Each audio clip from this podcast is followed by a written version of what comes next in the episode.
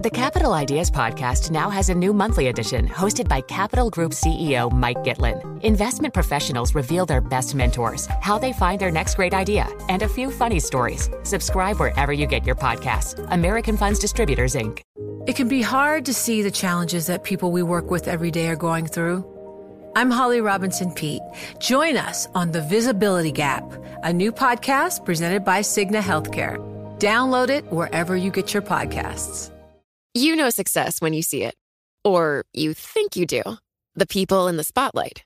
But what about those small business masterminds who succeed at making their money work harder? They do that by having a business bank account with QuickBooks Money, which now earns 5% annual percentage yield.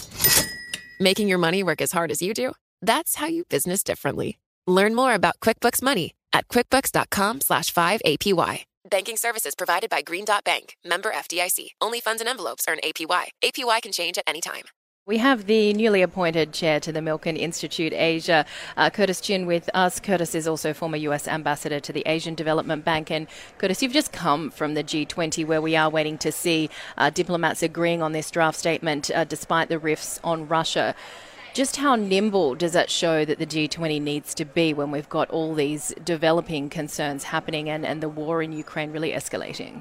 Well, you know, one question will be let's see what that final language is, uh, mm. uh, because I think they agreed before these missiles uh, were, were know, shot into uh, Poland or appeared, people are saying in Poland.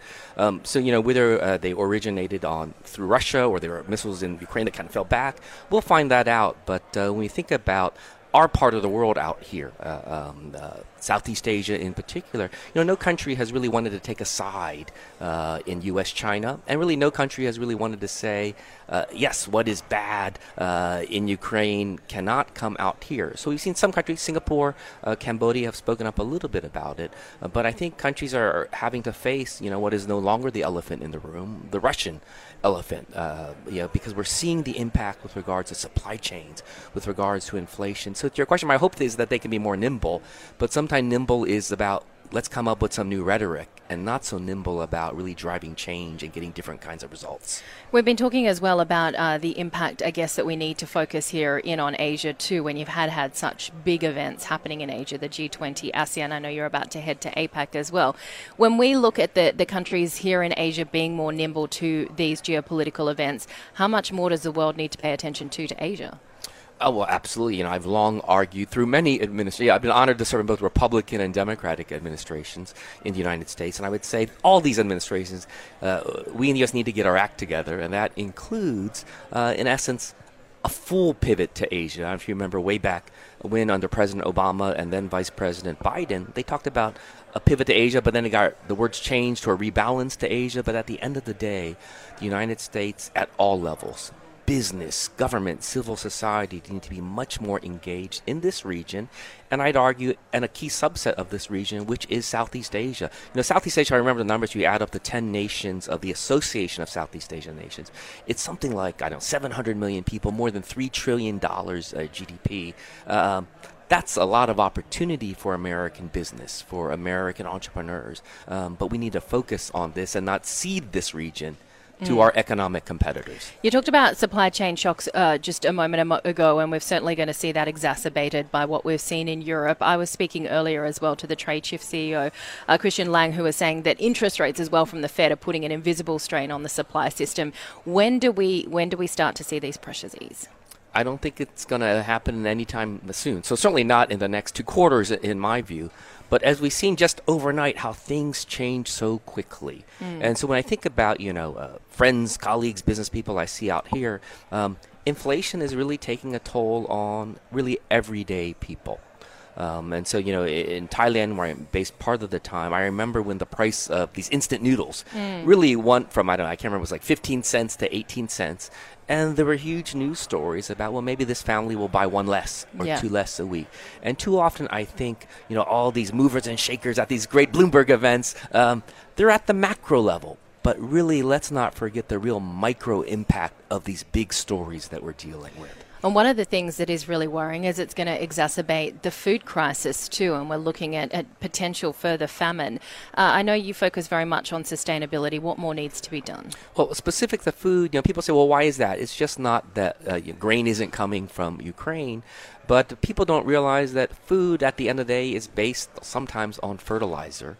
And mm. fertilizer costs are typically driven also by what we just think are energy costs. You know, how is fertilizer uh, made?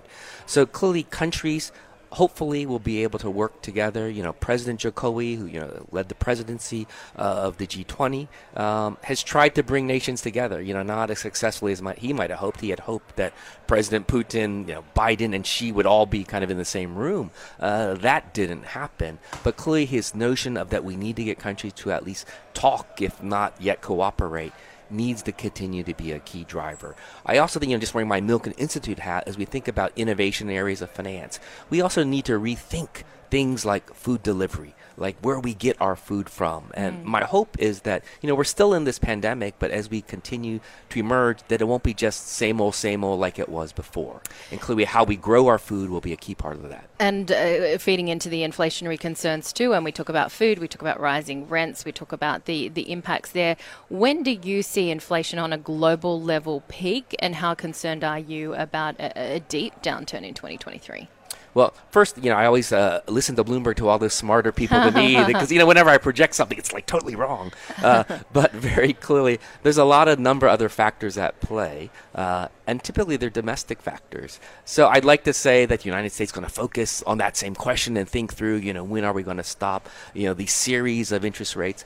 But the reality, it's going to be driven by U.S. domestic concerns and how well our U.S. economy does. So, of course, I'd love to say it'd be sooner because I want our U.S. economy to be better. Yeah. But I think it's still a bit of time coming before that happens. All right. Well, let's talk about the U.S. and and you obviously know a lot about politics. We've had the midterms. We've just heard that Donald Trump is going to run for president in 2024. Uh, your views on on what we're seeing between the Democrat, Democrats and the Republicans? It's always like a new news story every day that mm-hmm. like has everything I said yesterday turned over.